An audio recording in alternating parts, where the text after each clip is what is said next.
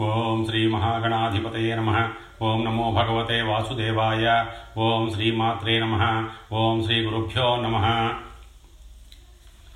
శ్రీదేవి భాగవతం అరవయవ భాగం. శ్రీహరి చెప్పిన మాయా విలాసం. శ్రీమన్నారాయణుడు నా వైపు చూస్తూ చిరునవ్వులు చిందిస్తున్నాడు. రెండు చేతులు జోడించి నమస్కరించాను. జగన్నాథ చాలా అందంగా వంచావు నన్ను. సంతోషం మాయాబలం ఎంతటిదో దాని మహత్తు ఏమిటో బాగా తెలిసి వచ్చేటట్టు చేశావు. స్త్రీ రూపం పొందినప్పటి నా అనుభవాలన్నీ జ్ఞాపకంలోనే ఉన్నాయి. అవును ఈ సరోవరంలోనే కదా అలనాడు మునిగాను మునగడంతోనే స్త్రీగా మారిపోయాను. పూర్వ విజ్ఞానమంతా చిటుక్కున మాయమయ్యింది. అది ఎలా జరిగిందో అంతుపట్టడం లేదు. స్త్రీ రూపాన్ని పొంది సంసార సమూహంలో మునిగిపోయాను. అనురూప భర్తను పొందాను. శచి పురంధరుల్లా రాజభోగాలు అనుభవించాము. ఇప్పుడు మళ్ళీ అదే మనస్సు అదే చిత్తం అదే పురాతన పురుష శరీరం. స్త్రీగా మారినప్పుడు పురుష జ్ఞానం ఎందుకు పోయింది? పురుషుడిగా మారిన ఇప్పుడు స్త్రీరూప పరిజ్ఞానం ఎలా మిగిలింది? ఇది చాలా వింతగా ఉంది. అప్పటి జ్ఞాన నాశానికి కారణం ఏమిటో మహానుభావుడవు నువ్వే చెప్పాలి. స్త్రీ రూపంలో రకరకాల భోగాలు అనుభవించాను సురాపానం చేశాను అభక్ష్య భక్షణం అకాల భోజనం ఇత్యాదులన్నీ చేశాను. నేను నారదుడిని అనే స్పృహయే లేకపోయింది. జరిగినదంతా ఇప్పటిలా అప్పుడు జ్ఞాపకం లేకపోయింది. కారణమేమిటో రవ్వంత వివరించు మహాప్రభో. నారద ఇదంతా మహామాయా విలాసం. సర్వ ప్రాణికోటికి శరీరాల్లో అనేక దశాభేదాలు ఉంటాయి. జాగ్రత్త స్వప్న సుషుప్తులు కాక నాలుగవ దశ ఒకటి ఉంది. అదే మరణానంతరం మరొక శరీరాన్ని పొందడం. ఇందులో సందేహించవలసింది ఏమీ లేదు. నిద్రపోయిన మానవుడు ఏమీ వినలేడు తెలుసుకోలేడు చెయ్యలేడు. మెలకువగా ఉన్నప్పుడు అన్నీ చేస్తాడు అన్నీ తెలుసుకుంటాడు. నిద్రలో కూడా చిత్తానికి కదలికలుంటాయి. అవే స్వప్న చలలా చలనాలు. అవన్నీ మనోభేదాలు రకరకాల మనోభావాలును.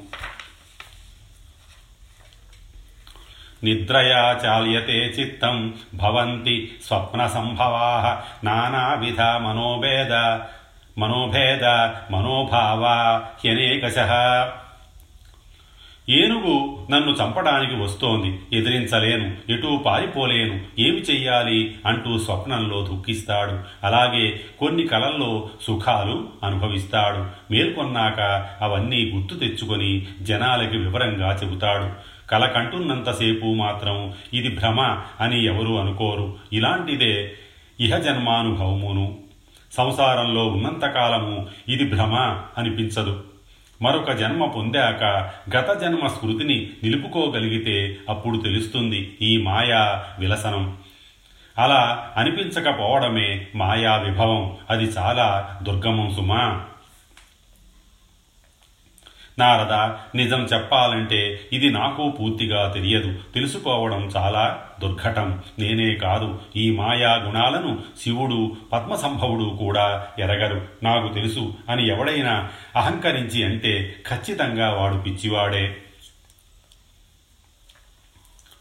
ఈ స్థావర జంగమాత్మకమైన జగత్తు అంతా సత్వరజస్తమో గుణ నిర్మితం. అవి లేకుండా సంసారం జరగదు. నేను సత్వగుణ ప్రధానుడిని. రజస్తమో గుణాల కలయిక ఎప్పుడూ ఉంటుంది. ఒక్కొక్కప్పుడు ఒక్కొక్క గుణం ప్రధాన భూమిక నిర్వహిస్తూ ఉంటుంది. భువనేశ్వరుడనే అయినా గుణత్రయ విహీనుడును మాత్రం ఎప్పుడూ కాను కాలేను. అలాగే మీ తండ్రి బ్రహ్మదేవుడు రజోగుణ ప్రధానుడు. తమస్సత్వాలు కలగలిసి ఉంటాయి. శివుడు తమోగుణ ప్రధానుడు సత్వరజోగుణాలు కలగలిసి ఉంటాయి. వీరు కూడా ఎప్పుడూ గుణత్రయ విహీనులు కారు కాలేరు. అటువంటి వ్యక్తి ఉన్నట్టు నేను ఏనాడు ఏ చోట వినలేదు కనలేదు. అందుచేత ఓ మునీశ్వర మాయా వినిర్మితమైన ఈ అసార అపార దుర్ఘట సంసారంలో మోహపడటం పరమ అజ్ఞానం నువ్వు అనేక భోగభాగ్యాలు అనుభవించి ఇప్పుడే ఈవలి ఒడ్డుకు వచ్చి ఆ అనుభవాలు ఇంకా స్మృతిపథంలో పచ్చిగా పరిమళిస్తూ ఉండి అద్భుతావహమైన ఆ మాయాచరితం ఏమిటి అని నన్ను అడుగుతున్నావంటే ఏం చెప్పను నారదా? అన్నాడు శ్రీ మహావిష్ణువు. వ్యాసమహర్షి ఇదయ్యా మాయా విలాసం ఇదయ్యా నా అనుభవ సారం కౌరవ పాండవుల పట్ల సమ్మోహితుడనై సుఖదుఖాలు అనుభవిస్తున్నావు. ఇందులో ఆశ్చర్యపడవలసింది ఏమీ లేదు. త్రిమూర్తులే ఈ మాయా మోహానికి అతీతులు కారంటే ఇక నువ్వు నేనునా? అందుచేత దుఃఖించకు. తత్వజ్ఞానివై ఈ మోహార్ణవాన్ని తడించు జనమేజయ ఆనాడు నా ఆశ్రమానికి వచ్చి నారదుడు చేసిన ఉపదేశం యథాతథంగా నీకు చెప్పాను. నా మనస్సుకి బాగా నాటుకున్న ఉపదేశం ఇది. నా కళ్ళు తెరిపించిన ఉపదేశం ఇది. నా దుఃఖాన్ని చేత్తో తీసివేసినట్టు తొలగించిన దివ్యోపదేశం ఇది. విన్నావు కదా? అటుపైని నారదుణ్ణి నేను ఏమి అడిగానో తెలుసా? నారద మహర్షి విష్ణుమూర్తి ఇంకా ఏమి చెప్పాడు? మీరిద్దరూ కలిసి అక్కడి నుంచి ఎటు వెళ్ళారు? అన్నాను.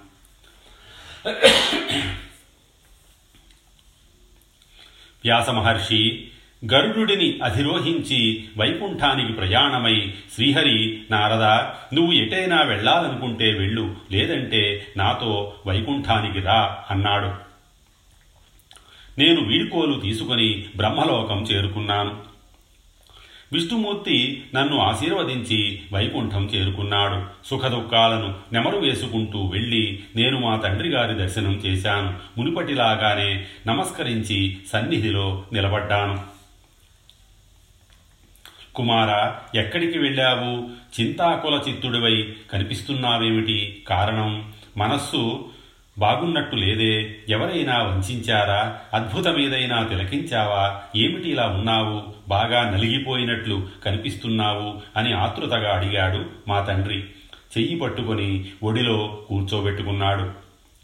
అవును తండ్రి విష్ణుమూర్తి నన్ను వంచాడు. స్త్రీరూపం పొంది శతాధిక వత్సరాలు సుఖాలు అనుభవించి కడపటికి పుత్ర వినాశ రూపమైన మహాదుఖాన్ని చవిచూశాను. మళ్ళీ అతడే నా కళ్ళు తెరిపించాడు. మృదు వాక్యామృతాలతో దివ్యోపదేశం చేశాడు. మళ్ళీ సరోవరంలో మునిగి నారదుణ్ణయ్యాను. తండ్రి అప్పుడలా మోహపడటానికి పూర్వ విజ్ఞానాన్ని విస్మరించడానికి కారణమేమిటో తెలియలేదు. ఈ దురత్యయమైన మాయాబలం ఎంతకీ అర్థకా అర్థం కావడం లేదు. అంతా తెలిసిపోయినట్టే ఉంటోంది. ఏమీ తెలియడం లేదు. జ్ఞానహానికరమైన ఈ మహామోహానికి మూలం ఏమిటి? అనుభవించానే తప్ప కారణం తెలుసుకోలేకపోయాను. నువ్వు దీన్ని ఎలా జయించగలిగావు? ఆ ఉపాయమేదో నాకు చెప్పు అని అభ్యర్థించాను. చతుర్ముఖుడు చిరునవ్వులు నల్దశలకు చింతించి నాయన ఇది దుర్జ్ఞేయం మహామునీశ్వరులకు తాపసులకు యోగీశ్వరులకు ఎవ్వరికీ అందని విషయం నాకు తెలియదు నాకే కాదు హరిహరులకు తెలియదు. సృష్టి స్థిత్యంతకారిణి అయిన ఆ మహామాయ దుర్జ్ఞేయ కాలకర్మ స్వభావాదులైన నిమిత్త కారణాలు కొంతలో కొంత తెలుస్తాయి తప్ప మూల కారణం ఎవరికీ తెలియదు. దాని విషయమై చింత విడిచిపెట్టు. నీవు మేధావివి. నీకు అది మరొక కొత్త మోహం కాకూడదు. మనమందరము మాయా మోహితులమే ఆశ్చర్యపడవలసింది ఏమీ లేదు. నేను జయించానని ఎవరు చెప్పారు నీకు? అంటూ నన్నే ఎదురు ప్రశ్నించాడు. అక్కడితో తండ్రికి ఒక నమస్కారం పెట్టి తీర్థయాత్రలకు బయలుదేరాను. అలా అలా తిరుగుతూ తిరుగుతూ ఇదిగో ఇలా నీ ఆశ్రమానికి వచ్చాను. నువ్వేమో నీ కథ అంతా చెప్పి దుఃఖం తొలగించమంటూ నన్ను అడిగావు. నాకు తెలిసింది చెప్పాను. కౌరవ పాండవుల పట్ల మోహాన్ని విడిచిపెట్టి ఇక్కడే సుఖంగా కాలం గడుపు. చేసిన కర్మ చెడని పదార్థం. శుభమో అశుభమో అనుభవించక తీరదు. ఈ ఒక్క మాట గుర్తుంచుకో. సుఖంగా జీవించు.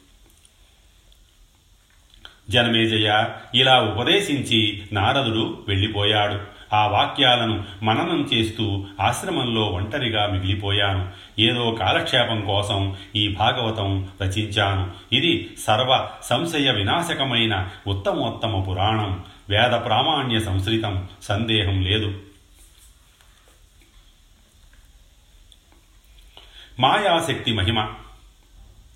పారీక్షిత ఐంద్రజాలికుడు ఒక చెక్క బొమ్మను చేతితో పట్టుకొని ఇష్టం వచ్చినట్టల్లా ఎలా ఆడిస్తాడో అలా ఈ స్థావర జంగమాత్మకమైన సకల జగత్తును మాయాశక్తి ఆడిస్తోంది. పంచేంద్రియాలకు అధిష్టానం మనస్సైతే దాని కదలికలకు కారణం ఈ గుణత్రయం. కారణ గుణాలు కార్యాలలో ఉంటాయని వేరే చెప్పనవసరం లేదు కదా.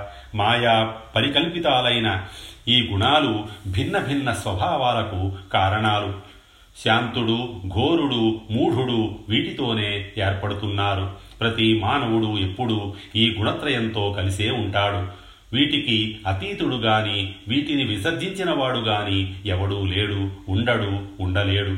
దారాలు లేకుండా వస్త్రం ఉంటుందా మట్టి లేకుండా కుండ ఉంటుందా? త్రిమూర్తులు కూడా మనలాగా ఒక్కొక్కప్పుడు ప్రీతి మరొకప్పుడు కోపం ఒకప్పుడు సంతోషం ఇంకొకప్పుడు దుఃఖం ఇలా ప్రకటిస్తూనే ఉంటారు అనుభవిస్తూనే ఉంటారు.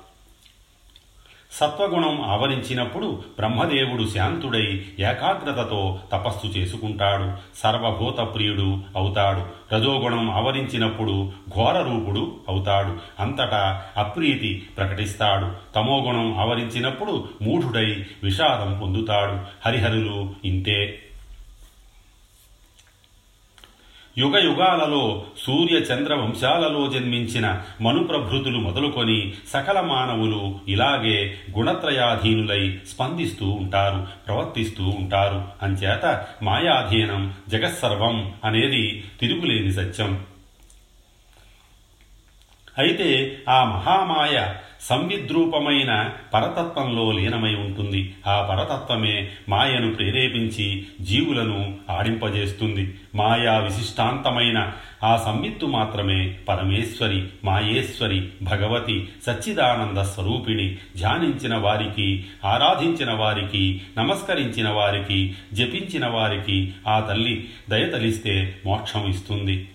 సుఖ దుఃఖ రూప సంసార బంధనాల నుంచి విముక్తి కలిగిస్తుంది. ఆమె పట్ల మనస్సును సంలగ్నం చేసిన వాడికి ఈ సాంసారిక బంధనాలు భయాలు ఏమీ ఉండవు. అందుచేత మాయను జయించాలంటే మాయేశ్వరినే ఉపాసించాలి. మరొక దిక్కు లేదు మరొక మార్గం లేదు. చీకటిని పారద్రోలాలంటే సూర్య చంద్రాదులే సమర్థులు. మాయను జయించాలంటే స్వయం ప్రకాశమానురాలు సంవిద్రూపిణి అయిన మాయేశ్వరీ మాతనే ఉపాసించాలి.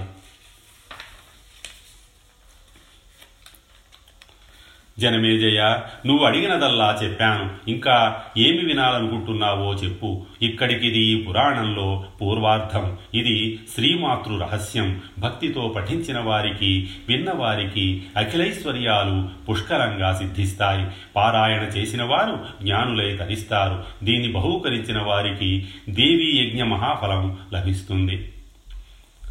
షష్ఠమస్కందం సమాప్తం. సప్తమ స్కందం ప్రారంభం. సౌనకాది మహామునులారా మా గురువుగారు వ్యాసమహర్షి తనకు నారదుడికి జరిగిన సంభాషణ రూపంగా మాయాశక్తిని మాయా స్వరూపాన్ని వివరించి చెబితే శ్రద్ధగా ఆలకించిన జనమేజయుడు మరికొన్ని విశేషాలు అడిగి తెలుసుకున్నాడు. అవి కూడా మీకు తెలియజెబుతాను వినండి అంటూ సూతుడు కథను కొనసాగించాడు. సూర్య చంద్ర వంశాల్లో ఎందరెందరో మహామహులు జన్మించారని వారందరూ దేవీ భక్తి పరాయణులై తరించారని విన్నాను. ఆ రెండు వంశాల చరిత్రలను సవిస్తరంగా తెలుసుకోవాలని ఉంది. దయచేసి వివరించమని జనమేజయుడు కోరాడు. వ్యాసుడు అలాగేనని ఉపక్రమించాడు. నారదుడికి దక్షుడి శాపం. జనమేజయ విష్ణుమూర్తికి నాభికమలం నుంచి బ్రహ్మదేవుడు ఆవిర్భవించాడు. గొప్ప తపస్సు చేసి మహాదేవిని ఉపాసించి వరాలు పొంది జగత్తును సృష్టించడానికి ఉద్యుక్తుడయ్యాడు. అన్నింటినీ సృష్టించాడు కానీ మానవుణ్ణి సృష్టి చేయడానికి మాత్రం అతనికి శక్తి చాలింది కాదు. ఎంతగానో ఆలోచించాడు. ఒక ఉపాయం తట్టింది. అశేష ప్రజానీకాన్ని ఒక్కసారిగా సృష్టించలేను కనుక శక్తి మేరకు కొందరినే సృష్టిద్దామనుకున్నాడు. ఏడుగురిని మానసపుత్రులుగా ఆవిర్భవింపజేశాడు. ససర్జమానసాన్ పుత్రాన్ సప్త సంఖ్యాన్ ప్రజాపతి. మరీచి అంగీరసుడు అత్రి వశిష్ఠుడు పులహుడు క్రతుడు పులస్యుడు అని వారి పేర్లు. వీరుకాక రోష సముద్భవుడైన రుద్రుడు ఒడి నుంచి పుట్టిన నారదుడు బొటనవేలు నుంచి ఆవిర్భవించిన దక్షుడు బ్రహ్మదేవుని కుమారులే.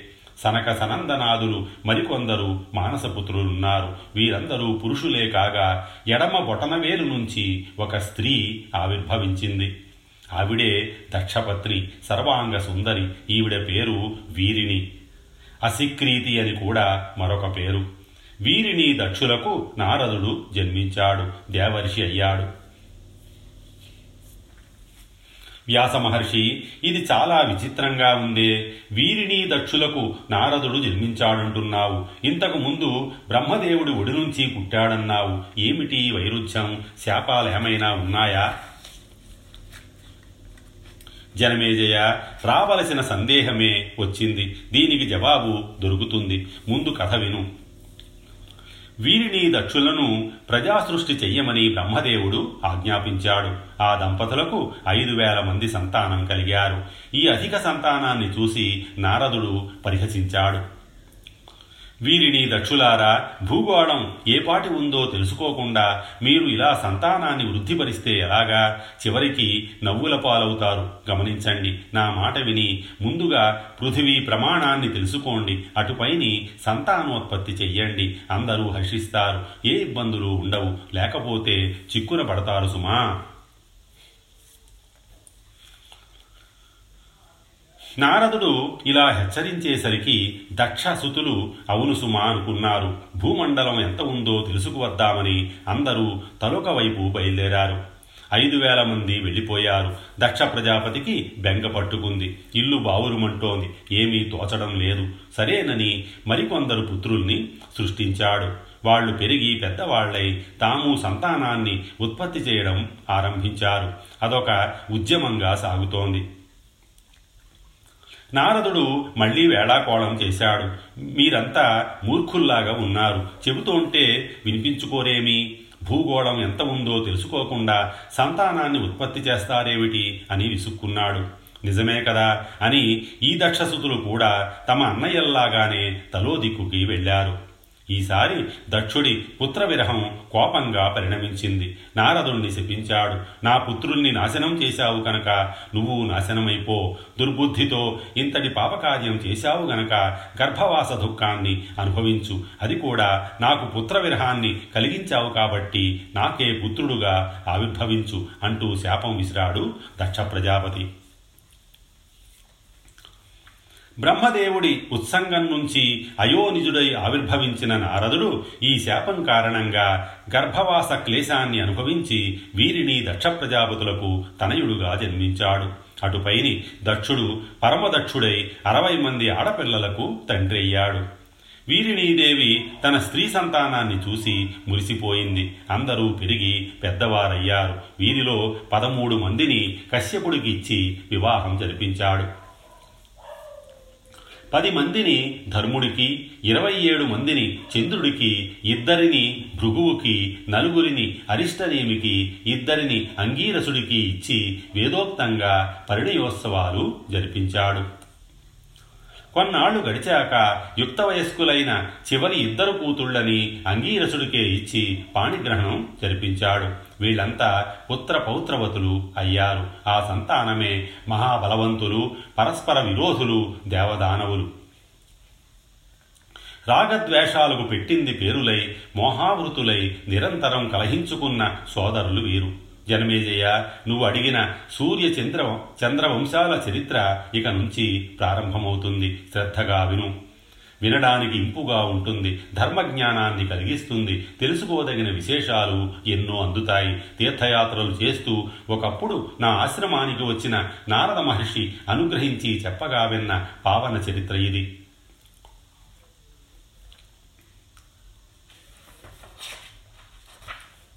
స్వస్తి శ్రీ ఉమామహేశ్వర పరబ్రహ్మార్పణమస్తు.